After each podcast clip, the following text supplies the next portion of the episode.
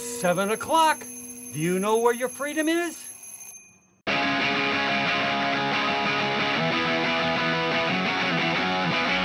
don't wanna get married. I don't wanna be just like you. Nobody bothered to ask me. They said I ought to be just like you. Well, I could get a marriage license for a husband and me, so I could use it as insurance for my HART. Since I can file taxes with the same gender spouse, I shouldn't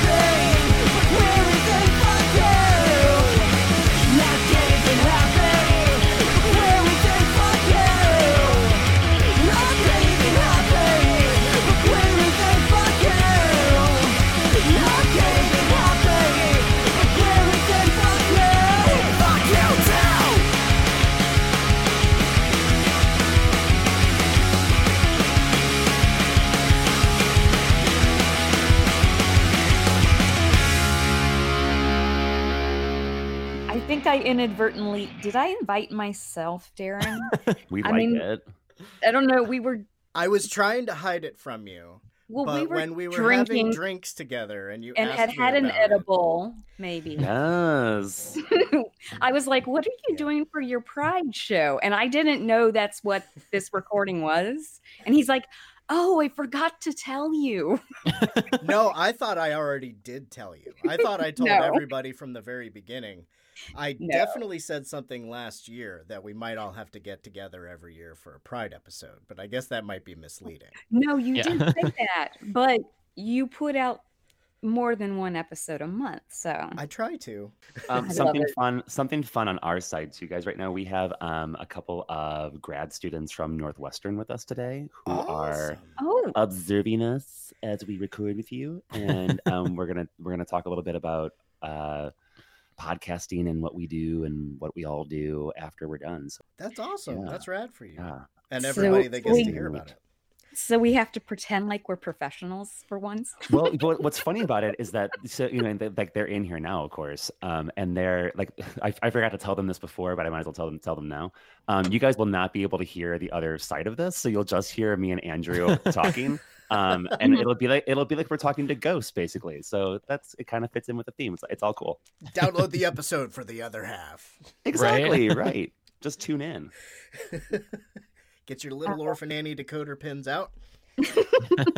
did everyone love watching paris is burning again? How could you not? I had not seen it in a while, and I had put it in my Netflix queue when I saw it come up, whatever, a couple years ago or something. And I was like, "Oh yeah, all right, okay, yeah." Which, It, yes, is it weird being actually in New York as like a New Yorker watching that movie?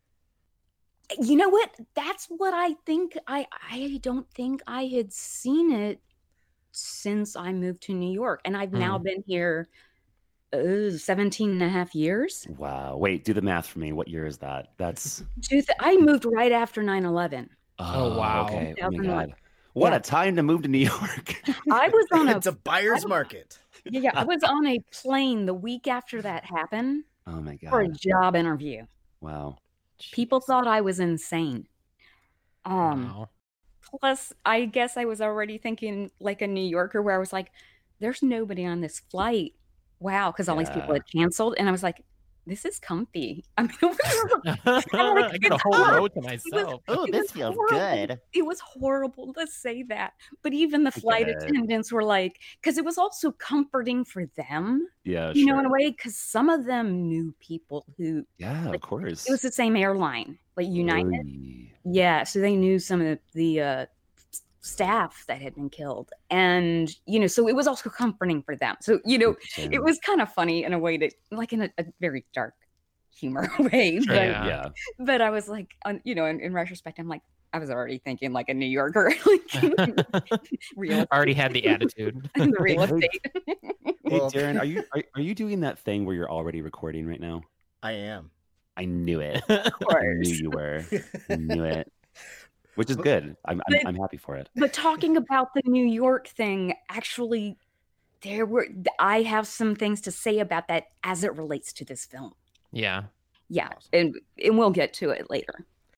Well, yeah, like uh, as per usual, uh, I am doing the thing where I am already recording, but everyone always has the option at the end, even if it's in the middle. I will do my best. If you're like, shit, could you just delete that?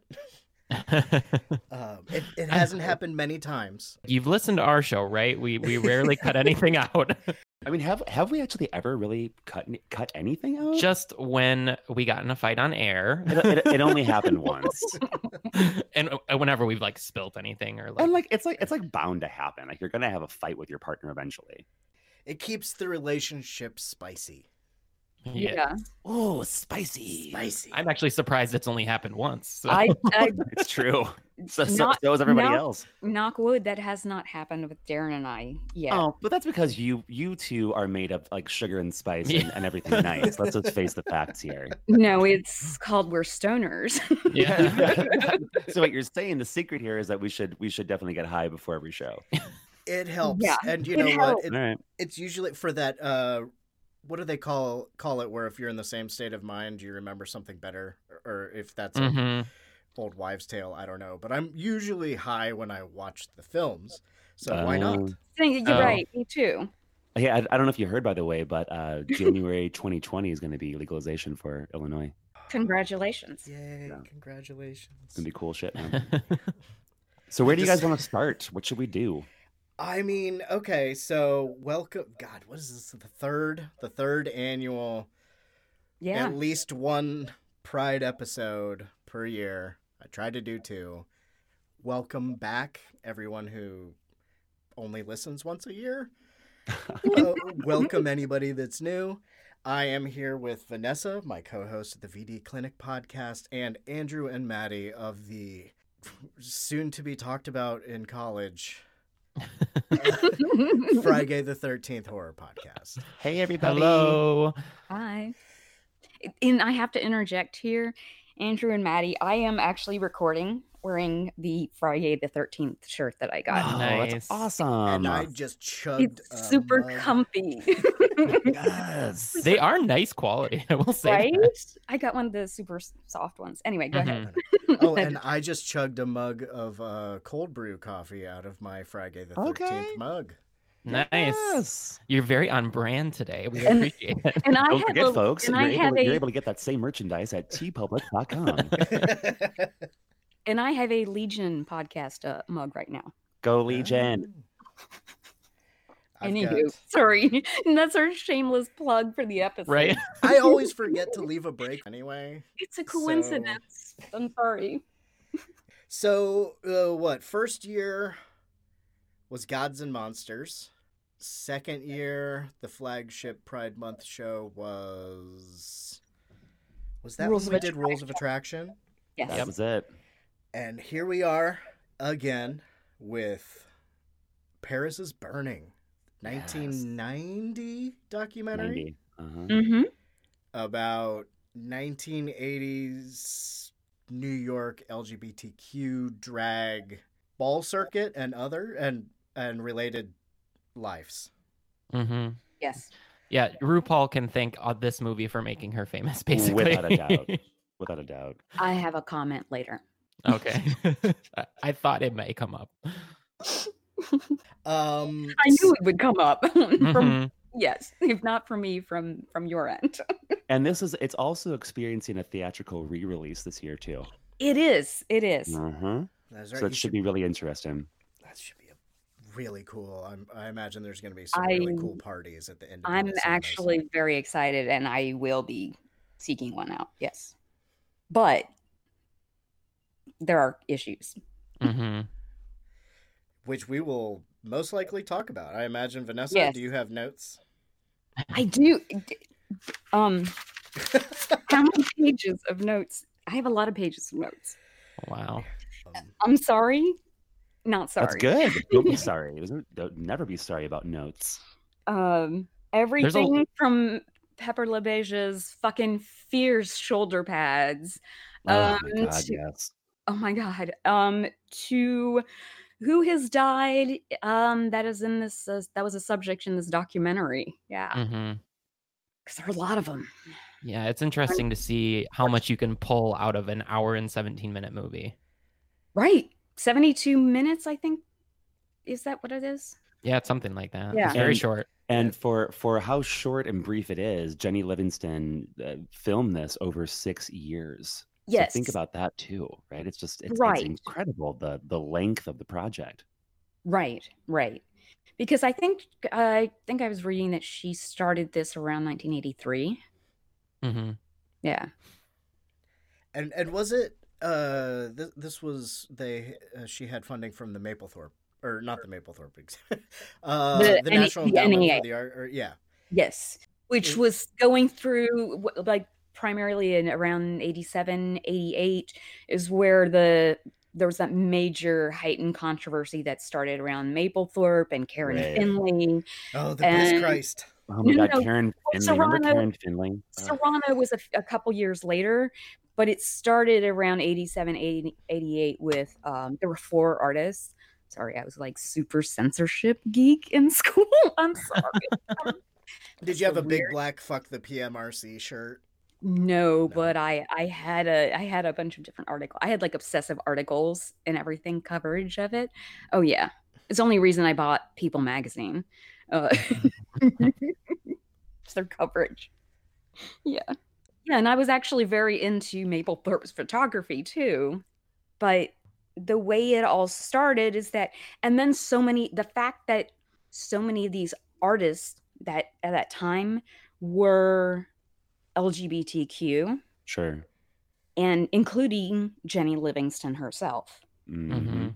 um, lesbian. So, I mean, it's, you know, she wasn't as radical as some other others who were being singled out and taken to court, but it was, she did kind of get lumped in somewhat with that, um, partly timing wise. But yeah, again, there was still that homophobia there. And because she was also covering a community that was even farther marginalized, part of the LGBTQ community, being that so many were trans or gender nonconforming, Sure. you know? I mean, and, and also at a time when you know AIDS was ravaging the the entire community in, in the '80s, right in New York, right, right at the heart of it. And that was the further that would yes that was partly i think what kicked it into high gear at that time because that was when reagan was finally admitting that aids existed Yeah. The acknowledgement of the disease finally. wasn't that 87 or was that It was around, it was right was around there. I, I I think it was I think it was '88 when he finally actually like acknowledged. I- yeah uh, because was- he it wasn't until I think it the the number was like fifteen Mm-hmm. men had fifteen thousand gay men had died. Of course, other people had died too, but that's like the statistic that I remember. Um, he Right. waited until that happened, and then he finally, I think he finally said the word AIDS Mhm. right for the first time. right but i knew it was i yeah I, I knew it was kind of that that last basically year before the election God, fucking Reagan. Sorry, I had to turn my mic on mute for a sec. So Oh, it's all Embrace the Tiring got sounds obnoxious. of your You're totally fine. Yeah. But no, I, I know, and that totally was part of that because it's briefly touched upon in this, but not a lot. Mhm. And you know, because they do talk about um like Hector Xtravaganza, Mm, who who started that house. He had died in 85. Like Venus, you see her talking about that. right. He died of AIDS. And um and I mean but then she further you know speaks about yes, getting AIDS. It's it's a concern of mine because she is she does you know, you know work as an Sex escort work. at Yeah. times. Mhm. Yes. I think it was a really good decision for the filmmaker to not make it all about like the AIDS epidemic because what comes Right. out of this is really like a celebration of that culture, which is not Yes. always touched upon. I mean, we have learned about it now uh, because of this movie, but it could have easily been buried in history Without that this doubt. that this happened because it was really isolated Mhm. and it was only in one community. So it's interesting that we actually got to see this. Yeah, and like honestly, like thank goodness, like Jennie Livingston like had the um had the idea to connect with the people that she had met in Washington Park one day and Mhm. like, Right. really get this on film, get this archived so that people would remember um really like not just like gay people but but people of color Mhm. Right. um, and you know this this year is a, is a particularly um, interesting year for Pride because it's it's the 50th anniversary of Stone of Stonewall, and um, I think a lot of people don't know enough about Stonewall and Thank how you. um, yeah and how like I wanted to bring this up. yeah and like how foundational it is to our history as lgbt people in america and um you know i think if if people do have like a sort of like a cursory understanding of it they usually think of stonewall as like okay i know it's a bar in new york and i think it happened like on one night and they Mhm. forget that it was a series of three nights actually and that it was a riot all the way um and that it was riot. It was a rebellion. I, I watched the drunk history on that last night randomly.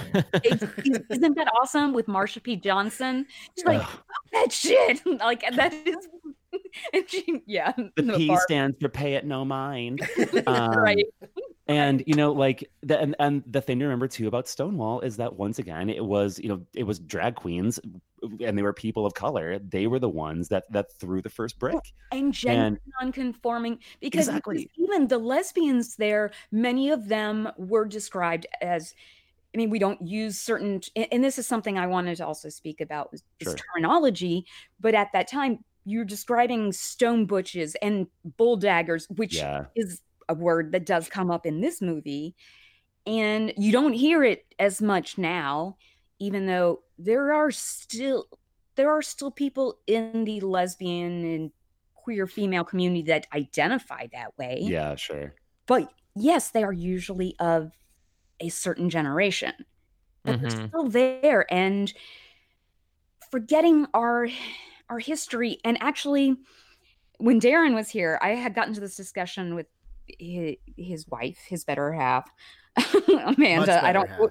Yes, I, I Daeron. I don't know if you heard this, but Michael Musto recently wrote this article, and he he sets it up as this imagined conversation at a gay bar that he has with, and he's you know, and he's in his fifties, um, I think early fifties, and he's imagining this conversation he has in a bar with a gay man who's in his early 20s and it's kind of based on and you know inspired by things he overhears in bars and conversations he's had with younger people in the gay community and it is about this sense of forgetting or not Yeah. knowing our history and our Sure. icons and one thing that is that speak about in here you have for instance like the the queen dorian uh corey talks about as applying makeup is talking about here are the icons of this era. We Mhm. strive to be marilyn monroe and elizabeth taylor you know whatever these different people uh, you know and now it's this other thing and it's turned into models and blah blah blah. Yeah sure. from this Michael Musto article, like he points out where oh he's having this conversation and somehow whatever stars Born comes up, and the young twenty something is like, oh god, I was so wonderful, blah blah blah, and he's like, and then it flashed to Musto and he says something about like, well, Judy Garland did it better or whatever. And Hmm. and the, and the other one doesn't get it and doesn't realize this is what the fourth incarnation of a star is yeah, born sure. Yeah, right. and then doesn't even get who Judy Garland is and then it's Good like oh yeah, yeah oh wait a minute I have to jog my memory yeah I kind of remember Wizard of Oz but that's the only context that this young gay man yeah. has for Judy Garland. And then Musto brings it back to do you even know how Judy relates to the Stonewall riot? Right. And not that Judy Garland in her death started the Stonewall Rebellion, but Here I am, world. Get out of here, cops. We're done.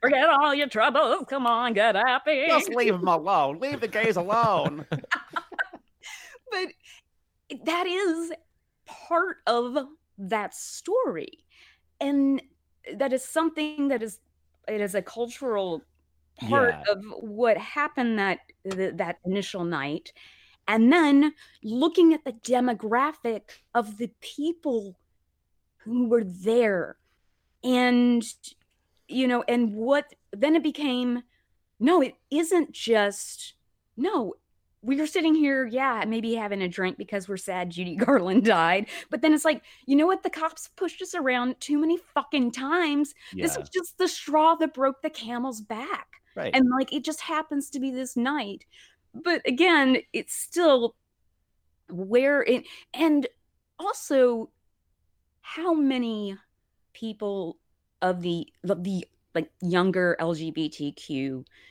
community people know the full extent of what the aids crisis did they, to they, they don't. They and don't.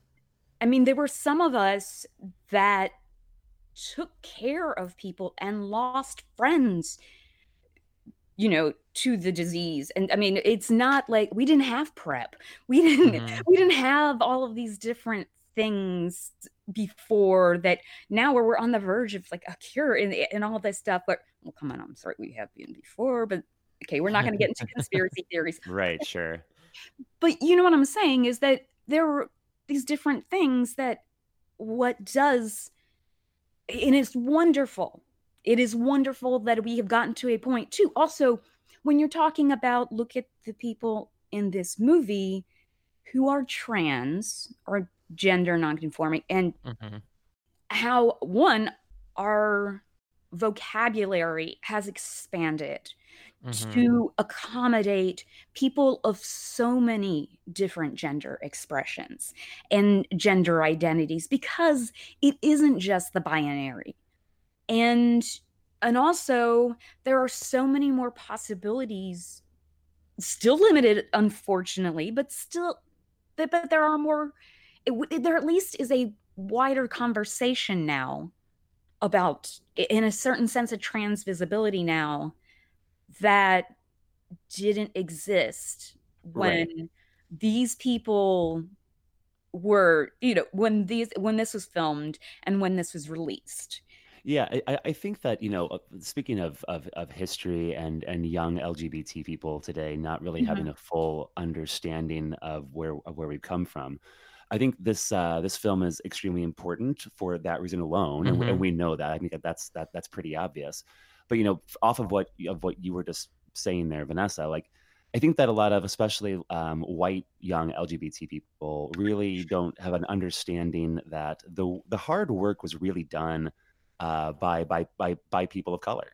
Thank you. um, In, Uh, in the yes. 80s and, and in the 90s, and they were the ones who suffered doubly and suffered harder in a lot of ways, um, and still continue to suffer today. Mhm. And they did the hard work of of um, you know you you spoke back there of of uh, of like creating like new terms and and creating new vocabulary.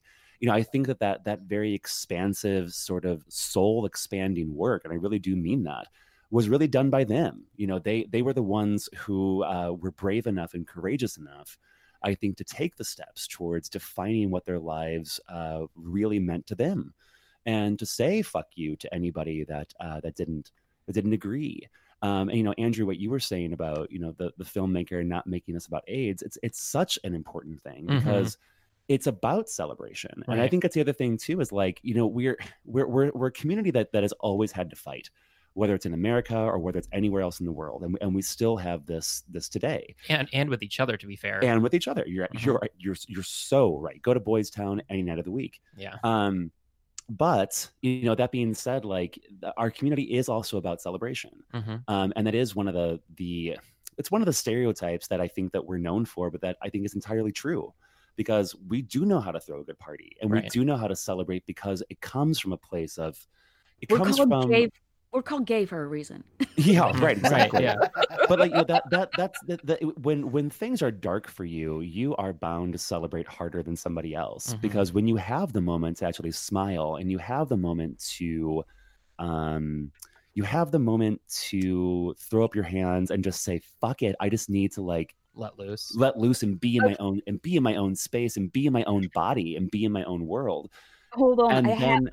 And then there Go it ahead, is finish your thought, but I have something related to that. no go ahead please I'm trying to find my note where it it it, it is. it's on page 15 dear joking joking joking I don't have that many. well in all seriousness though like that's why sometimes you know that's why we want gay bars we we want to be with our people for a change Sure. like start sorry straight people you get everything else like Yeah. can we not have this one little thing for ourselves where we can feel at least a a safeness and a likeness with everyone around us and just really just be ourselves for a change instead of you know trying to become and they say this in the movie blend in Yeah. being being you know showing your realness because i think that's what a lot of us do on the day to day especially before we came out is we were just trying to blend in can i ask you a question about that sure do you feel like um, LGBT spaces are disappearing or shrinking? absolutely um but i i, I want to preface that a little bit is Yeah. because especially i les- do especially lesbian places. I, yeah yeah it's Sure. it's at a faster rate. I I don't know why. Yeah, no, I, I but I do think that we, especially living in urban areas, they are disappearing because I think people feel okay going wherever. Yeah, sure. And uh, those places are not as sacred as maybe they once were Mm, because there is a little bit more of understanding in the world and I'm especially talking about big cities. I'm not talking about Yeah, like sure. your your Well, local gay bar or whatever. your your your But- your, uh, your small town gay bar. But I think with the rise of the internet, we have more ways of meeting one another. Yeah, Very sure. true. Yeah. Even people now who aren't necessarily drinkers, they don't have to go out to a bar to meet a person. Because it used to be that was the only way you could meet someone. Right. like- now the bar is called Grindr Right, right. Well, or Tinder or whatever. or you Tinder know. or whatever. Yeah, Yeah, exactly. You have eh, there eh, there's an expanse of options because of that. And that's has been great.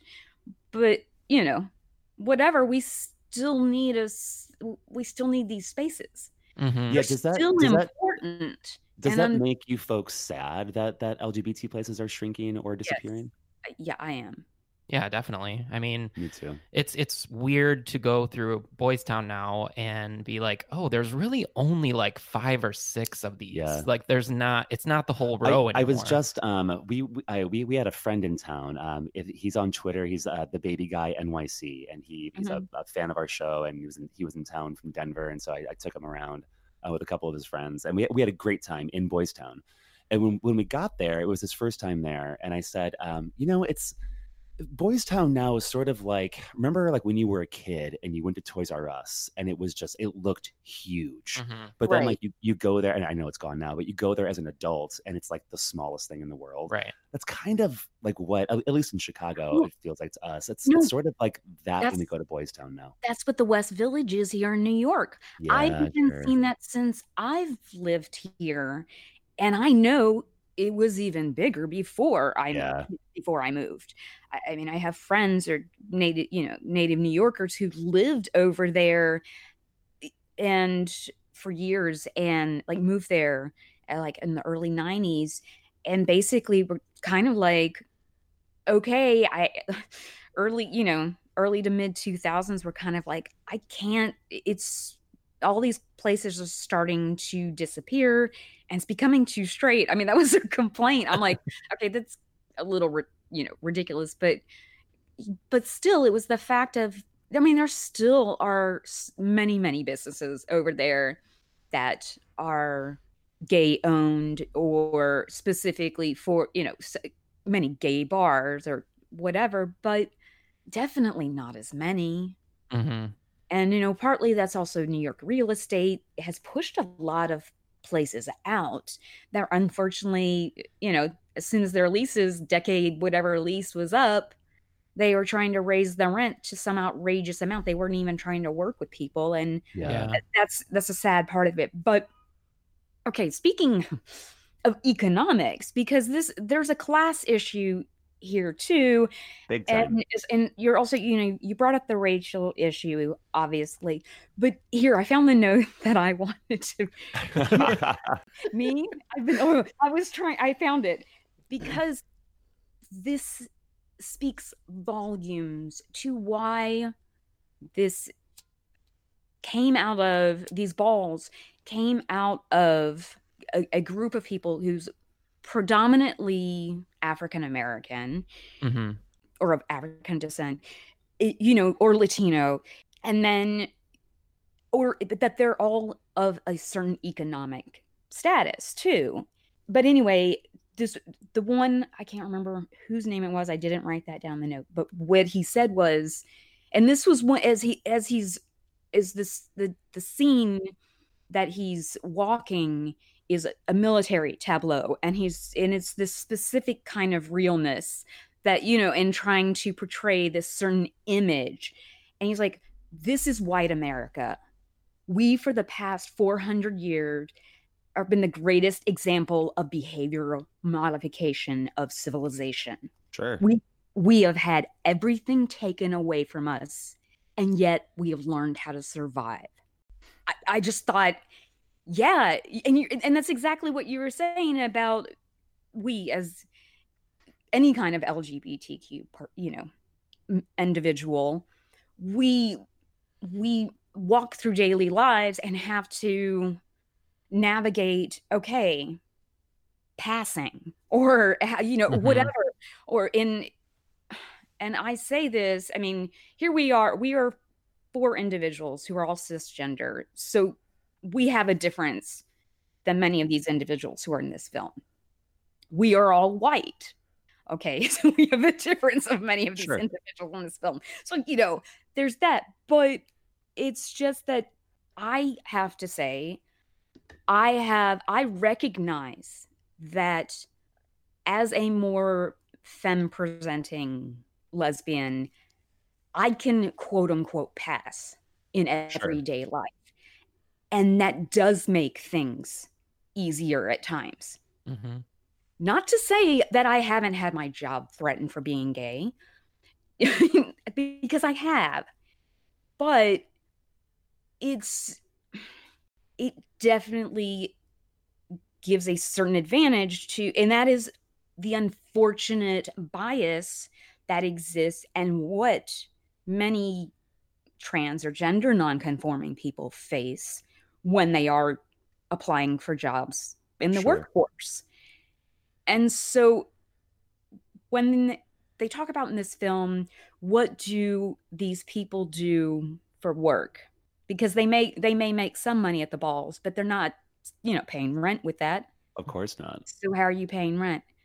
Well, in the percent, I mean, it's we let's talk about the high statistics because this also does bring up the issue of LGBTQ homelessness and runaways, like youth who run away, and then you know those who go into sex work, hmm and Sure.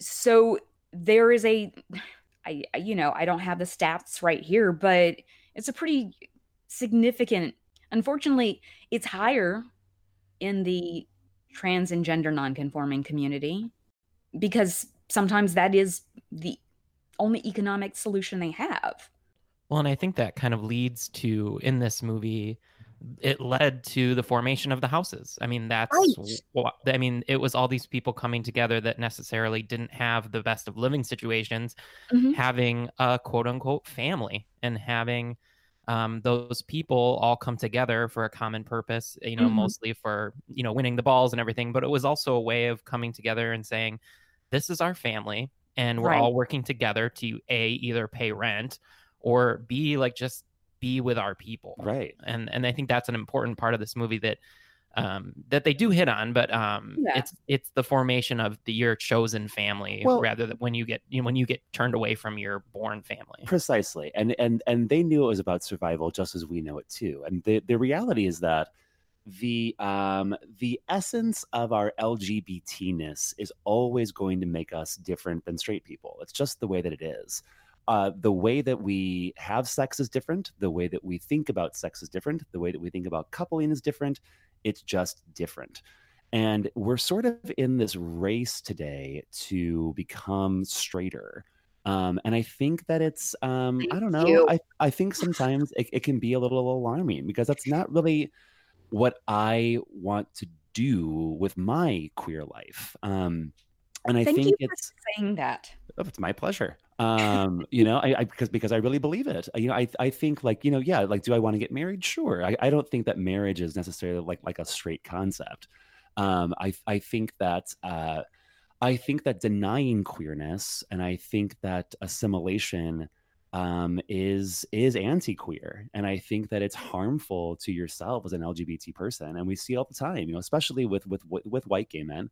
Um, and you know the very classic thing is like on Grindr or, or somewhere else where you'll see people say mask only or you know things things like that, um, or no femmes or or, or they'll, they'll be very racist, very overtly racist in, in their preferences.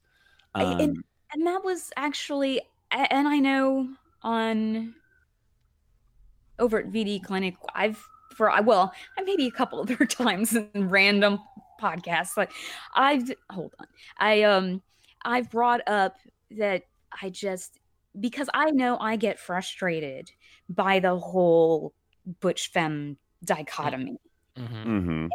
mhm. especially as a woman and as a feminist, I get really, really frustrated with it. Sure.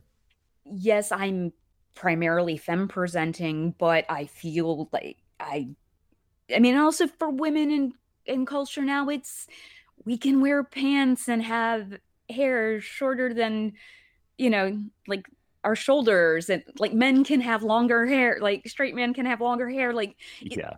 gender lines or like norms with the ways of dress are a little bit more blurred so and as a woman i can get away with more of just androgynous whatever or something that might have maybe you know 50 years ago would have been considered butch you know uh, Yeah. quote quote unquote but sure i have certain traditional the whatever quote unquote feminine traits then i have quote unquote traditional masculine traits like those those so many of us that are a mix of those qualities or look whatever just are left out and Mhm.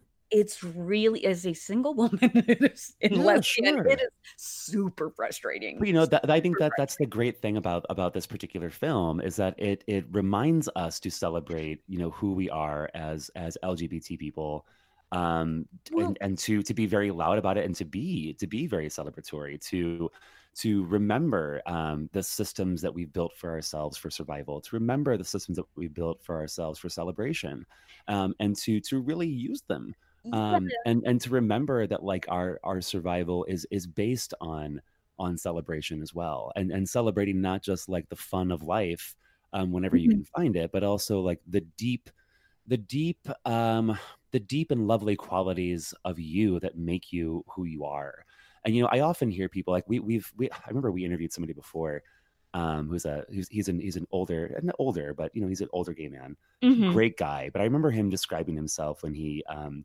when he when he met us and when we, when we started the interview with him and he said and i was like oh i know and yeah this person you know he's a he's you know, 50 or whatever and, and he's gay and he was like actually you know um, i'm a lot of other things i'm an actor and i'm this and i'm that and i just also happen to be gay yeah and, I, and I let it go but in my head i was Yeah. like no bitch actually like Yeah. being gay is a huge part of as of, of who i am it Mhm. describes me not just like for um who i like to have sex with but also about like my politics it describes um, the way that i live my life it describes my outlook on things it describes so many Yes. parts of actually who i am inside um, you know, being queer is something that I love. I'm I'm grateful that I was born this way. I, I, I'm absolutely like I'm I'm astounded that I that I get to experience life um, in this very unique way that other people don't.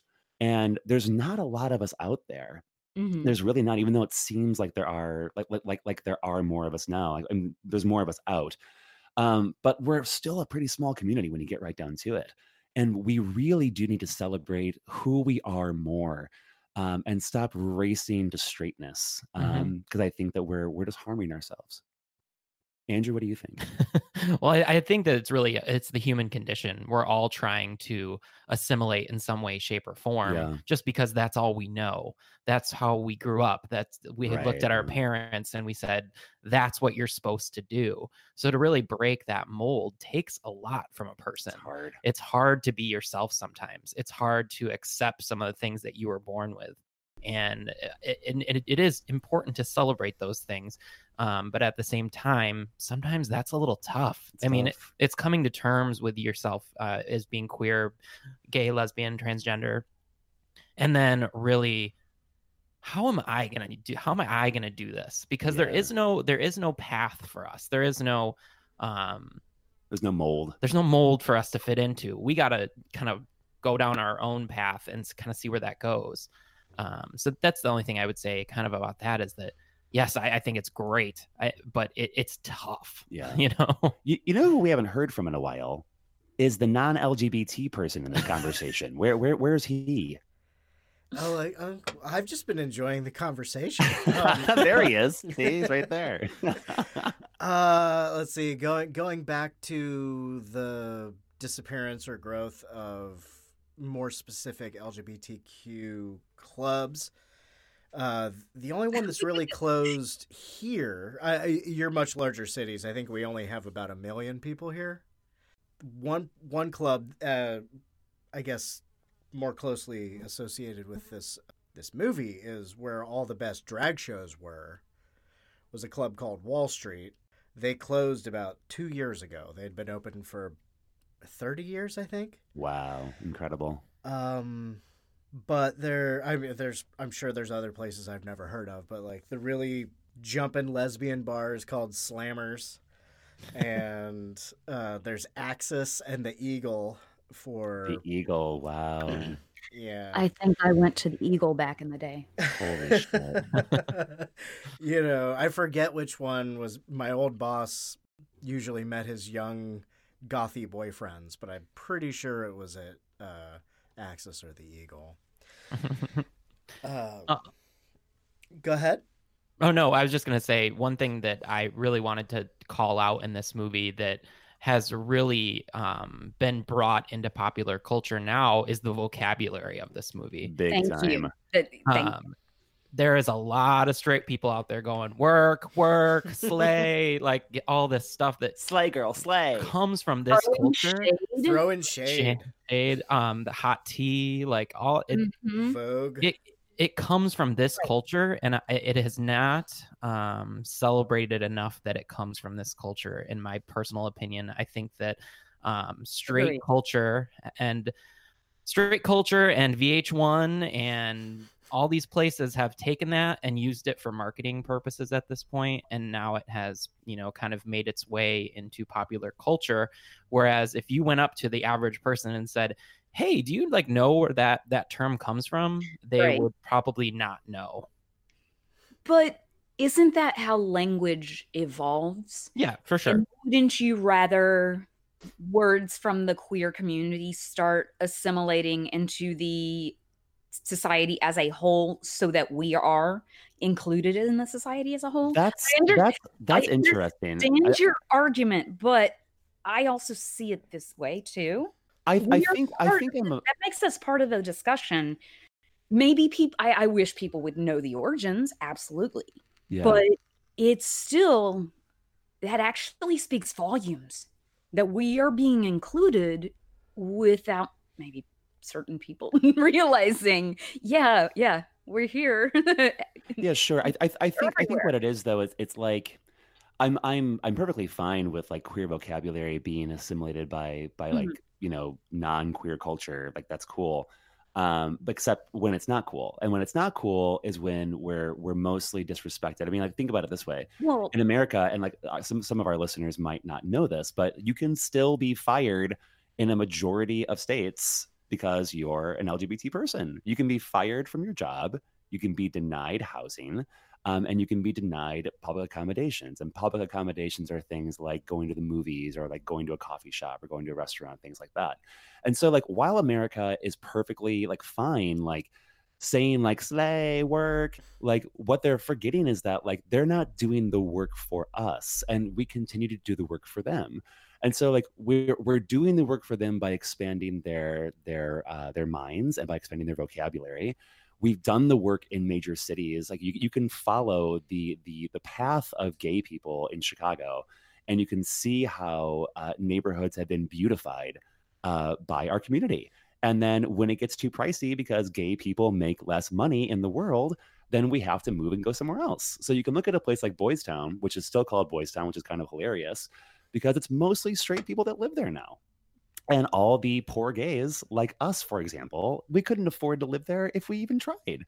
So like you know we we live in in still great neighborhoods. It's just it's it's illustrating the point that that we do a lot of the work um, for other communities to, to to live better lives. And we do it um, even though we're not afforded our own better lives and that and that's a really sad thing you know yesterday in the in the house i know this is this is coming out in june but we're recording this in May. Surprise! That's how podcasting works sometimes. um, and and yesterday in, in the House of, of Representatives, the the Equality Act passed, which is fantastic. It's wonderful. Um, and actually, if you can believe it, eight Republicans voted yes for it. I was Um, shocked by that. Me I- too. Me too. Me too. Will it will it will it pass the Senate? Who knows? Ye- but uh, but yeah. you, you you can guarantee this: Trump ain't gonna sign shit. right. So, like, you know, it's, I don't know. I, I'm not really arguing a point here. I guess what I'm trying to say is, like, it's it's cool that it's cool that we're accepted. That that's that's all fine and well. But like, the reality is that if the if any of the three of us were to die tomorrow, we would die never having lived as a full citizen of this country. right. And that should shock people. It should make you angry. And it should remind you that, like, the elected officials that you count so dearly on, the, you you can't depend on them all the time. You do Mhm. have to be like the queers at Stonewall, who finally just said, you know what, fucking enough. Like, I'm not doing this anymore. So if you don't like it, I'm gonna put a fucking brick in like like in your face. Like, stop touching me. Stop stop denying me what is mine stop like oppressing my life stop raiding my bars stop making me feel like i'm a piece of shit like i know what my life needs and i know who i am and i'm proud of who i am and you're not going to tell me different anymore Yeah. well, I think the big go ahead, go ahead, Vanessa. well, I think that's like what this film embodies totally is this sense of where they're saying I and they these are people of color who are queer people of color outright saying I am emulating dynasty and these spoiled rich people, white rich people I Yeah. see on TV. And i want to be a spoiled right, white, and these- rich girl exact right, Exactly. i love her so much it's so sad that she's dead. I dead know, I know. So. Goodness, oh my goodness. I know. I want to be a spoiled rich white girl. Like i don't have to worry about anything they just get cars and they get candy and even Octavia. and then men just like, buy them whatever they want yeah, and even Octavia, who's like initially says rich, and then she's like, no, just comfortable.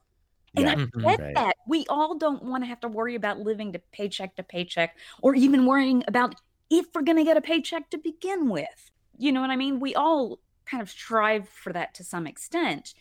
But so that's where you do have and many of these individuals it's still this American dream that they want, but what they're saying at the same time is I have been so marginalized and I this gives me an opportunity to be seen. yes I am seen for in all my gloriousness. And in talking about like the different categories, it allows so many more. It's not just a beauty contest, it allows so many more body types and ages. And like you have a category for butch queens because you know what? Butch queens is a thing. oh you want a butch queen oh you want a You know- butch queen my God, I love that part in the movie. right? And it's true. I see Butch Queens in my neighborhood, and Totally. I'm glad to see it's portrayed here because What is your um? What is what is your favorite category in the movie? Um, my favorite category. Mine is schoolboy realness. Oh my god, it's so funny when when I I, freak, I well, they they never say their name, but when when he just sits down reading Yeah. and everyone is like, "Oh, looking good, yeah." It's it is hilarious. It's so funny, and and it's like so wonderful too. Yeah, I think I like executive realness the best. totally. executive realness is pretty amazing, but I also like um, what is it? The Banji girl hmm or Yeah. Banji woman? I can't remember Mhm. if they say girl or woman. Hmm, what does Banji sound like, folks? Hmm. and and um and it's and i'm telling you because it's like i have seen that woman in my neighborhood because Yeah. I, I live in a largely caribbean like in either immigrant or first generation Right. neighborhood and that's many of these women i mean i'm in brooklyn this is coming out primarily out of harlem hmm but it's still, of course, there were some who would come from other parts of the city up to Harlem for the balls. And I love it because a couple of the venues, I'm like, oh, yeah, I've been in there for other Yeah. things. And it hasn't changed the decor. Oh God. I like how they they uh for the band for the Banji girl they uh, they say like oh she's that girl sitting on the corner talking about your husband Yes, totally. exactly. And I'm like, that's what I'm saying. I know that woman because, like, in Brooklyn, where they had it's a stereotype that it's all, you know, you've crossed into Brooklyn from Queens because immediately you see a million barbershops and beauty salons. Mhm. and there are all those women there and they're talking they're gossiping like that it's that's why i kind of love that guy Now, Daeron, was this your first time seeing it? In preparation for the, I watched it three times, Okay. but they were all after. It was you, Matty, I, if I remember correctly, who picked this film. By the way. Uh, I think so. Yeah. Okay. Uh, after you suggested it, I went on a little search. I think I'm pretty sure I said this in our chat, but I looked up how much it cost to buy the DVD because that's I was like, oh, that's something I'd like to have on my shelf, and I was seeing you know a hundred thirty dollars or some Oh, shit, sure. Yeah. and I panicked for a couple seconds while I was pulling up Netflix to yeah it's not cheap and then I was like, oh great, it's right there. I better watch it right now because Netflix before it disappears yeah, it'll just disappear because Disney bought another company. So I watched it that day. I was like, sweet. And I've I've watched it twice since then. So That's yes, awesome. it, it was it was my first time with this. So what? So I mean, we've we've seen this. You know, I've, I've I've seen it dozens of times. Like uh, Yeah, for you, Daeron, seeing it seeing it for the first time. What was it? What was it like for you on on that first view? I was fascinated. I, I mean, I feel like I saw something somewhere about how sometimes this movie is shown to people in the the new school of drag and stuff like that to like teach about the history. Sure. And uh, I have a limited uh, here in Columbus. The punk scene and the drag and the burlesque scenes intersect a lot. You know, Hmm. there's there's a lot of shows where there's burlesque or uh, something in between bands, and so I had a little bit of experience with that. I know I knew more drag kings than drag queens, Interesting. but this was not like it was. You know, this is very different and very New York. It's the New York that, you know, they talk about in the 80s movies where there's just trash everywhere and you're gonna die.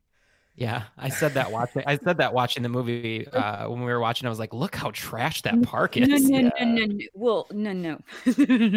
so let me chime in as the as the the, the uh, New Yorker.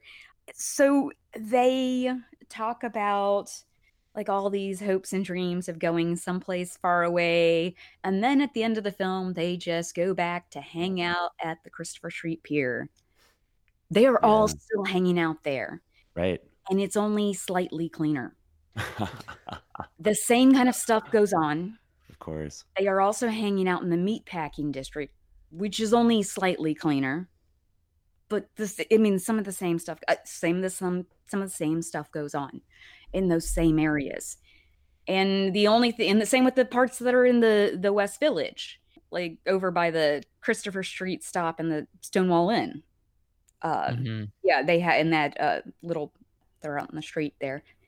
And I know I'm just like and I'm just sitting there. I'm like, okay, yeah, been there. Okay, wait. No, it, it's pretty much the same as it was Tuesday. I mean, it, you know, it's you would think it would have changed more, but the fact is, it is still the certain segment of society that is still in that area and that still unfortunately is at risk for you know many of them are homeless many of them you know lgbtq youth many of them are you know doing sex work to survive or they're just homeless and they're subject for anybody you know who can come up and rob them whatever. Or police brutality because the police over there are particularly bad and and like that precinct. And when you were saying earlier about assimilation and and everything it's I, right i we all want equality. We can agree on that. But it's like the okay for instance the day that gay marriage became legalized by the supreme court there was a massive press conference and big to do outside of the stonewall inn. At the same time i was marching like with the trans day of action from the christopher street pier over there by that police precinct to protest their treatment and all through the village you know because of their they were st- uh, still a segment of society that okay you got all these activists right now that and they're all focused on gay marriage you know and that was a problem. It, it, i mean i don't know if they're getting better but like human rights campaign as far as an organization goes it wasn't that they were transphobic it was just the fact that they would not No, no. Actually, actually, I'm, I'm, I'll, I'll, I'll say it right now. Okay. HRC was without a doubt transphobic. Were they? When, when the, I- when the, i wasn't the- involved with uh, you know all of it and i just but i know what i read and I mean, like, not all that stuff now. turned me off but they, they are not they are not now and and you know there are there are good listen there are good trans people that i know that work for hrc but i will Mhm. without a doubt say that you know in the last decade when uh, the employment non-discrimination act was going through congress and when hrc uh, when they when they capitulated and said that no we'll take trans people out of enda so yeah that they don't have to be protected. That was that was the HRC's doing. Like the politicians went to them and whatever his fucking name at the head of it, Joe Solmonese or whatever his fucking name was, okay you know, they they said, yeah, it's, it's okay to take trans people out of this because we'll take whatever we can get. And and you know, it's it's it's going back to what I was saying that that that race to straightness, that that race to assimilation, um, will allow you to take scraps from the table. Um, and you shouldn't you know instead you know you should you should dance and celebrate and say no actually i have my own table. And at my table like we eat beautiful food and we come in beautiful costumes and we have a beautiful dance party and we have a ball and we do what we need to do and we don't need to base it off of what non-lgbt people do. And hrc just over and over and over again does it wrong um, another example about HRC where they, where they did it wrong. I was I was at the HRC gala in Chicago uh, in 2017. Um, HRC galas are they're they're, their own thing. Um, I could, we'll, we'll, we'll need another episode just to talk about how awful they are. Um, but this particular one, they were honoring Barilla Pasta. And you know, HRC, the, the model of how they do things is this. Like, if, and if you don't know the controversy about Barilla Pasta, it's this the guy that owns it in Italy said some fucking insane shit about gay people and basically said like gay people should not eat my pasta. And so of course, gay people got mad and we didn't eat their pasta. That's fine. We we will not eat your stupid pasta. Um, Right. I don't need those carbs anyway. Number one. Um, but beyond that, like what HRC does is that they find people like that. They find companies where they know that there's an opportunity, and then they go and they take that opportunity and they go to they go to a, a company like Barilla and they say, look, here's what you're gonna do. We're gonna fix all your PR. We're gonna give you awards. We're gonna do this. We're gonna do that. And here's how much you're gonna pay us. And that's their model of doing business. And I think it fucking sucks. Um, and while they are doing some good work, and like I said, there are some good people there. On the whole, I'm not a fan of HRC. If you didn't get that from all of that. Oh, and by the way, if you ever if you ever go to San Francisco, and you want to go to Harvey Milk's camera shop, um, Mhm. do you know what's in Harvey Milk's camera shop right now on Castro? What? It is an HRC gift shop. Oh, So go ju- just to like make it even worse, they've they've created a theme park basically like out of Castro and out of Harvey's like beloved and like sacred camera shop. no And way. now you can go there and buy your fucking HRC t-shirts. Cool. Cool, So dude. Have a good day. Back to Pepper LaBeija. So yes, I was gonna ask if you uh, were going to run in a house, go for a house. Which house? Because as much as I think I would love to be a LaBeija, I'm definitely more of a Pendavis. So really. Mhm. I might be a ninja. I don't know. oh, Like just like go for something like really different. I might be in House of Ninja. I don't. I'm very unaware of myself, so I have no idea. Honey, you're just we're, we're just gonna put you in Xtravaganza. I would be an Xtravaganza just because there's an X in the name, and Yeah. I, I need that. And you could do so much with that costume wise. As a former costumer, my heart bursts every, time. I mean, it just it will burst through my chest every time I see this movie. And when I was in college, uh, and a little after, and when I like when I was first coming out, actually in Southern Alabama, I spent a lot of time doing costumes for drag queens. And some of the ones eh, who just were the most accepting and encouraging of me, not that others weren't, don't get me wrong, but the ones who just were so encouraging and were just so into building up a young queer person's confidence were African American gay men and trans women hmm in in drag queens. It, it was just it was it was interesting that and that's I, I've always I don't know I be I always they made me feel very accepted even though yes we had many of course differences and experiences in growing up in an area that had some serious race issues but so our experiences of course were going to be very different in that way but it, they were still like no and like it just bringing you in and and they they understood this sense of otherness and they didn't want anyone else to feel that and you know like i said it wasn't that other people other members of the queer community didn't extend themselves but it was just in a, a kind of different way hmm Well, I've were- found that the most oppressed people usually are the most kindest people. Yeah, and it was, and that's what you see here when you have like Angie Xtravaganza as the mother of the house, talking about you know her children and and everything. It's it is this just sense of no, come to me, community, and like I've had to go through these things before. You know what I mean? Like th- all these issues or whatever.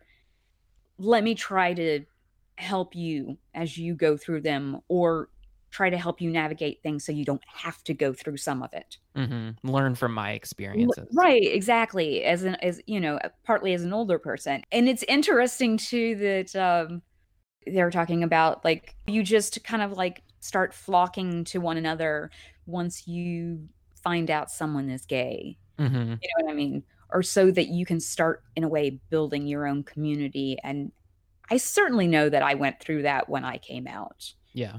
like total strangers even like on my college campus were like oh wait you're open whatever Where's the club? I need to go. we can talk you know So a little tidbit about the film that maybe um, listeners don't know Mhm. is about Dorian Corey. Um, Dorian Corey uh, Mommy? Died of yeah, b- yeah, Yeah. about to tell that that little story. Mhm. Um, so Dorian Corey died of AIDS uh, related complications in '93, and after um, after they died, the mummified body of Robert Worley, um, who's also known as Robert Wells, was found in Dorian's uh, belongings with a gunshot wound to the head. Um, he had been dead for about 15 years. And I guess like there are some speculations about like how this like actually occurred.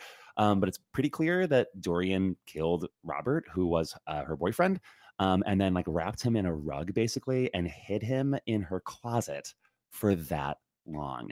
Yeah. And it's crazy. Like, I mean, it was during, like, probably during the film. Well, no, it had to be, it had to be Yeah. like during the film that the body was there. No. And so, you know, we're watching this movie now, and like, there's this killer on the mm. screen, like, telling us all about drag culture with some really like choice lines that like are just like, like amazing Yes. to hear. And the whole time there's a body in the fucking closet. Like, how crazy is that? right. I did It's not the- know that. Yeah, well, it was and and the police speculation because this guy had a previous, I think, conviction. I I think for like a a robbery and rape or some like attempted uh, or sexual assault or something. So they think it was a self defense Yeah. type thing, and that Dorian was scared, you know, because of gender course, identity and a doubt. everything, and felt that the cops wouldn't understand. And so it was, you know, just out of self preservation, hid the body. Did that happen before or after Venus was strangled to death? No, it was supposed to have happened like in, It must have happened before because if No, Dorian died in 93, But this- 93 minus 15 is. no, it was supposed to be like 68 or something. Oh, oh, okay. Yeah, the late 60s. Oh like- wow. 68, wow. 69. Yeah. And- but Don't look in my closet, folks. you never you never know what you're gonna find. but Venus died in 88. hmm Okay. Which that's kind of the the heartbreak and the um Yes. the culmination of the movie really is when you realize that you've spent so many so much time with these characters and then you know they have they come on the screen that she was strangled and found dead and you're just Right. kind of devastated at that point point Oh, you're it's, like it's so sad. because it's such a celebratory movie and then Yes. you, to be hit in the face with real life something like that it's just like oh gross Yeah, and that is, I mean, it also bring you know points out the sad fact of we as LGBTQ people face a certain amount of threat of violence at times, and particularly trans or gender nonconforming people, and particularly if you, you know, put you you are a sex worker too. right. That's an unfortunate uh, situation, and it, yeah, I mean it's, and then I don't know. Then uh, again, like I was saying, you had to start thinking about how many other people that were in this film died. Angie Xtravaganza, she died also in '93 from AIDS. Octavia died in '97 I, I forget what the, what that was like a heart attack or something hmm and then well who appears here as the younger Hector Xtravaganza he just died last december. Wow. Wow. um well and uh pepper think LaBeija died in 2003 yeah, Yeah. thank you. And pepper. And there was someone else too. I mean you know it was just like wow like you have that's in many of them yes as we're saying aids. Hmm but then there are you know a few that under these questionable violent circumstances. Right. Well, I will say though, that's that's the awesome power of a documentary is that we get to meet these people that we necessarily wouldn't be able to tell their stories now um, because they probably would have been lost. And I think that's really important to remember that uh, documentarianism needs to exist and proper journalism needs to exist just so that we can remember, you know, and talk about what happened in the past from a truthful experience and also celebrate those lives and mourn those losses. Now Agreed. This is why I love you folks. you just say the most wonderful things.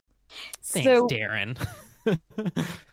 does anybody need to take a break because i'm gonna get into some heavy questions Um, I, I'm good. Yeah, spit them out.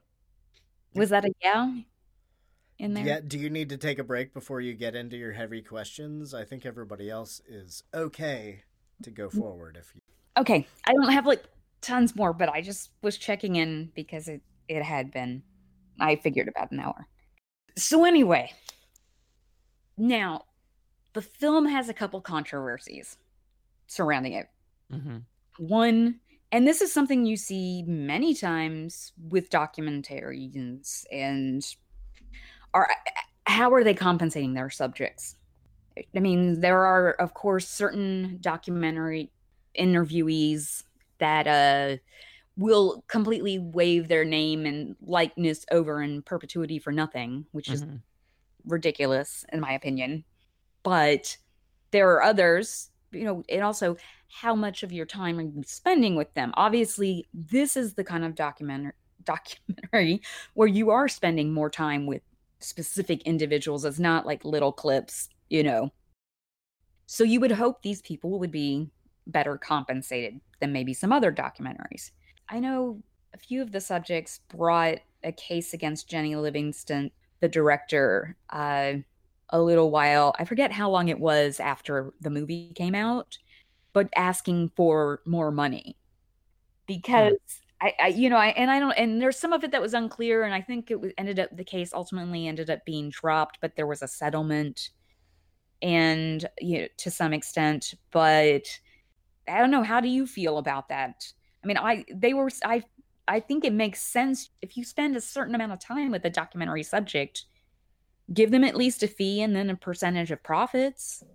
Mm-hmm. Yeah, I think it, I think really what that comes down to is what were the agreed upon upfront things and whether that was explained or not. Right. Um, which in this case, maybe that's why they felt they needed more, is just because it was not agreed upon up front right. Um, but that that is really you have to be crystal clear when you are working with people, especially on a I, what I would say a low budget documentary that I'm doing this for this purpose, Right. and it, I won't necessarily be able to compensate you for the amount of time that I spend with you. But a lot of the times with documentaries, it's where the story takes you, and you can't necessarily know upfront how long you're going to spend with each individual because the story evolves over time, right? Uh, and and if the story takes you towards one character more than the other, then maybe you need to sit down and renegotiate how that the you know how you're compensating that person or how Right. you're doing. But it's hard to say I'm going into this thing that I know you know very little about and see where it goes. I mean, think of like making a murderer, for instance. Like when they Right. went into that, they had no idea where that was going to take them. I don't think that anyone knew that that was going to become a ten part series. You know, so I think that's well, kind of how I feel. and about in it. the same Isn't it- way, I, d- I don't think that Jennie Livingston knew that she was going to spend six years on it.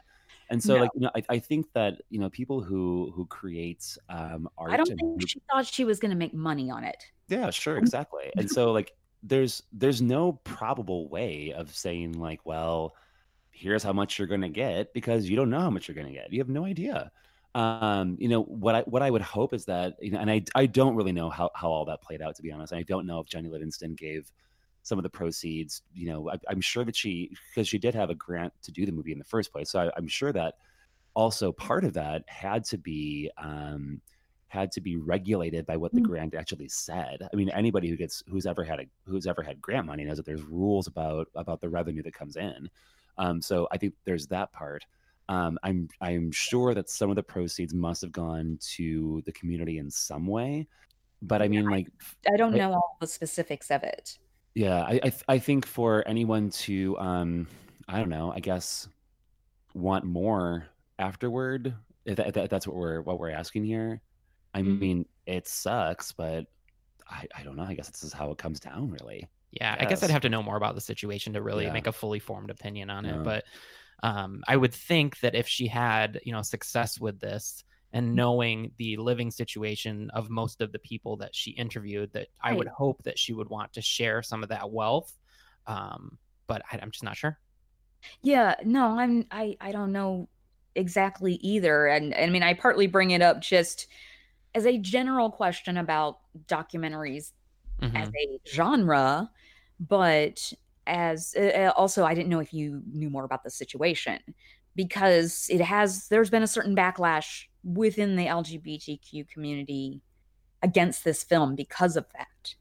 Hmm. But the other sense of backlash, and that's my other question that I wanted to bring up, regardless of the fact that this is a queer director, this is a white director that is filming, you know, a, a subject that is predominantly, you know, people of color. Does that change the lens of everything? Because I, I don't know, I, I started, I went down a wormhole and I started reading Bell Hooks, as you do. you know, Bell Hooks had uh, she has she has certain feelings on drag as a whole, which I I don't completely agree with, where she just she feels that it's like inherently misogynistic, Hmm. um, which I don't think it is. I I think it can be. I don't know if it's done wrong, but Mhm. that's kind of is that's kind of anything. If if it's done wrong, it can del- you know go into something Right, else Sure.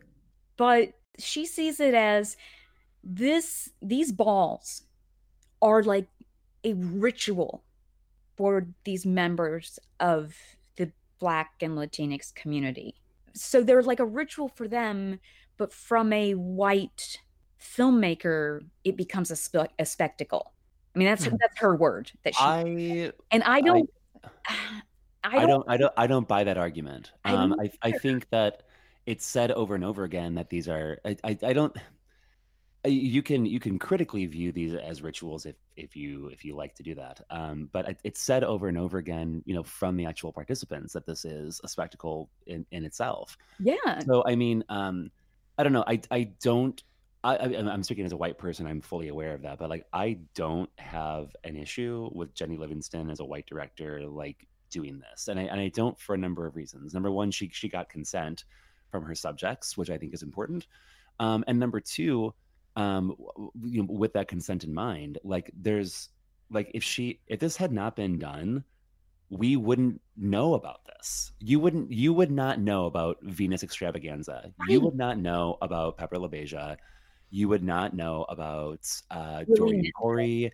You wouldn't know about Willie Ninja. You would not know about this amazing culture that existed. And we would not have a sense of our history of where we come from. And so like I think it's really important that this that this exists and that and that it's here. And um yeah, I, I don't have a problem with it at all. Not in the least.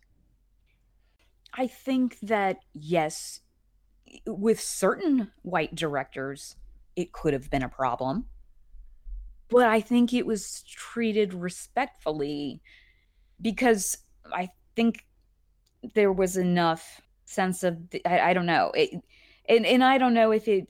There's also then the argument of would it have changed if she Jennie Livingston had appeared in any of the scenes with while she was, you know, interviewing her subjects. I mean, would that have changed it and made it like more personal, like like well-meaning? I no, I don't think so. I don't think you need that. I think you can still have a sense. I think it's still a sense of being personal, but you know, because you do hear her, you know, talking to the different individuals, but she treats it I feel it's a celebration. Hmm No, I think that um, I- if you looked at this uh, in a way that could have been self-serving from from a racial perspective, is if Mhm. if she would have went in to this uh, highly you know people of color area and found only the white people and followed them in the documentary, then I could see the argument. But she found Right, people yeah. from all different races, cultures, like eh, from all over. So I truly think she th- thought of it as a celebration, and I'm I'm a little ashamed that people would kind of um, take that and you know bring it to that point because I, I, I guess I just don't see it that way whatsoever. Yeah, I I like the story that was told, and I think there didn't seem to be any ulterior motives behind the telling of the story. It feels like she's just trying to tell the story that she saw. And some some documentarians you can tell are trying to. I mean, everyone's trying to tell a story, but some try to lead it a little bit more. This felt a bit more natural. Mhm. I, I, I think she's, she's just a fly on the wall, frankly. right no and no I, I i think that's exactly what it is This is coming out or is out now. I th- sometime in June, 2019. This is supposed to be coming back into theaters. It might still be on Netflix. I don't. It is still on Netflix. Yeah, Yeah. it is. So watch it while it's there. Yeah, watch it's it while it's there. I, I hope you've checked it out by now, but if not, check it out before it costs you $130. That's crazy. It would be interesting to see this as like a remastered, you know, re-release of this. That'd be very interesting to see. I don't see a lot of the footage having been destroyed on purpose or anything like that. That seems to happen Right. when you know, he used to tape over the film and stuff. So there there might even be more stuff. But yeah, this is I think the Wikipedia said it was 78 minutes. hmm Um, Yeah. So it's really quick. It's quite interesting, I would say. And I think it's very important that, uh, you know, thank you all for coming to talk about this for, Our for pleasure. Pride Month. You know, I think that's a point of Pride Month. That, you know, here in Columbus, they're doing a little bit of a independent pride not associated with Stonewall. The, the Stonewall one's still going on, but there's still the the issues stemming from the the arrest of the Black Pride Four. That I, I don't know how many people outside of Ohio are familiar with them, but they were Yep, yep. protesters that got arrested at Columbus's regular Pride parade, and they were basically left out to dry by Stonewall, our local Stonewall. Wow. Um, and you know, uh, they were black trans activists. It was right after the Philando Castile verdict, clearing the cop, and a whole bunch of other stuff. But yeah, they got arrested. They were charged with attacking police, all this crazy ass shit, and um, I don't, I don't even want to say luckily because they didn't do anything wrong, but they were primarily, oh, eventually after pressure, not from Stonewall, to it's a big messy mess, but yeah, we're we're gonna have the regular pride that happens at the same park and has a lot more corporate sponsors, and then there's the community pride that's Oh, that's cool. going on. Awesome. Yeah, Chicago does the thing that they do every year. It's kind of never it's never changed and it, it it it is what it is kind of a thing. It's it's more for it's more for the suburban people than for the people that actually live in the neighborhood, but Wi- that's without okay. doubt, yeah. I have to say the thing that well, I haven't gone to regular Pride for a few years. I've just been going to the Dyke March, which is the day before, and that's because that's more political. hmm Um, not just because it's you know female centric. It's because it's actually more there. It's political.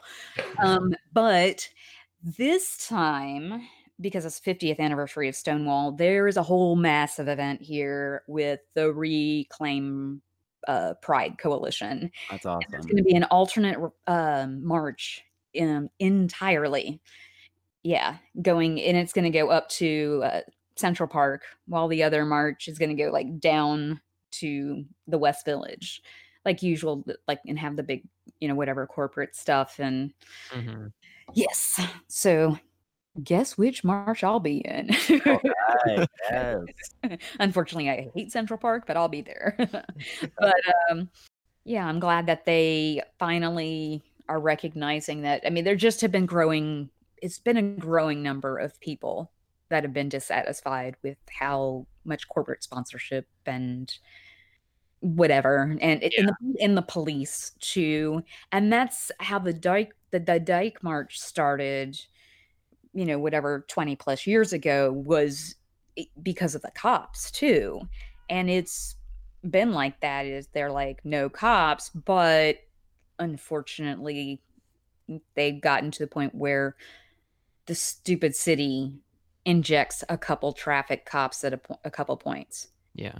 which you're like whatever yeah. but what are you gonna do?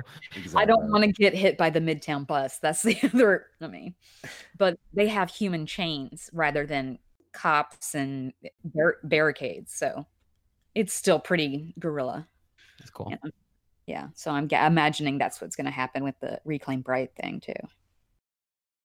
I, I'm trying not to keep everybody for for too long. I am happy to listen to this conversation for however long, but um, who's got? Uh, this is coming out early June, of course, uh, the beginning of Pride Month here in America. Is it Pride Month in other countries? I haven't really paid much attention.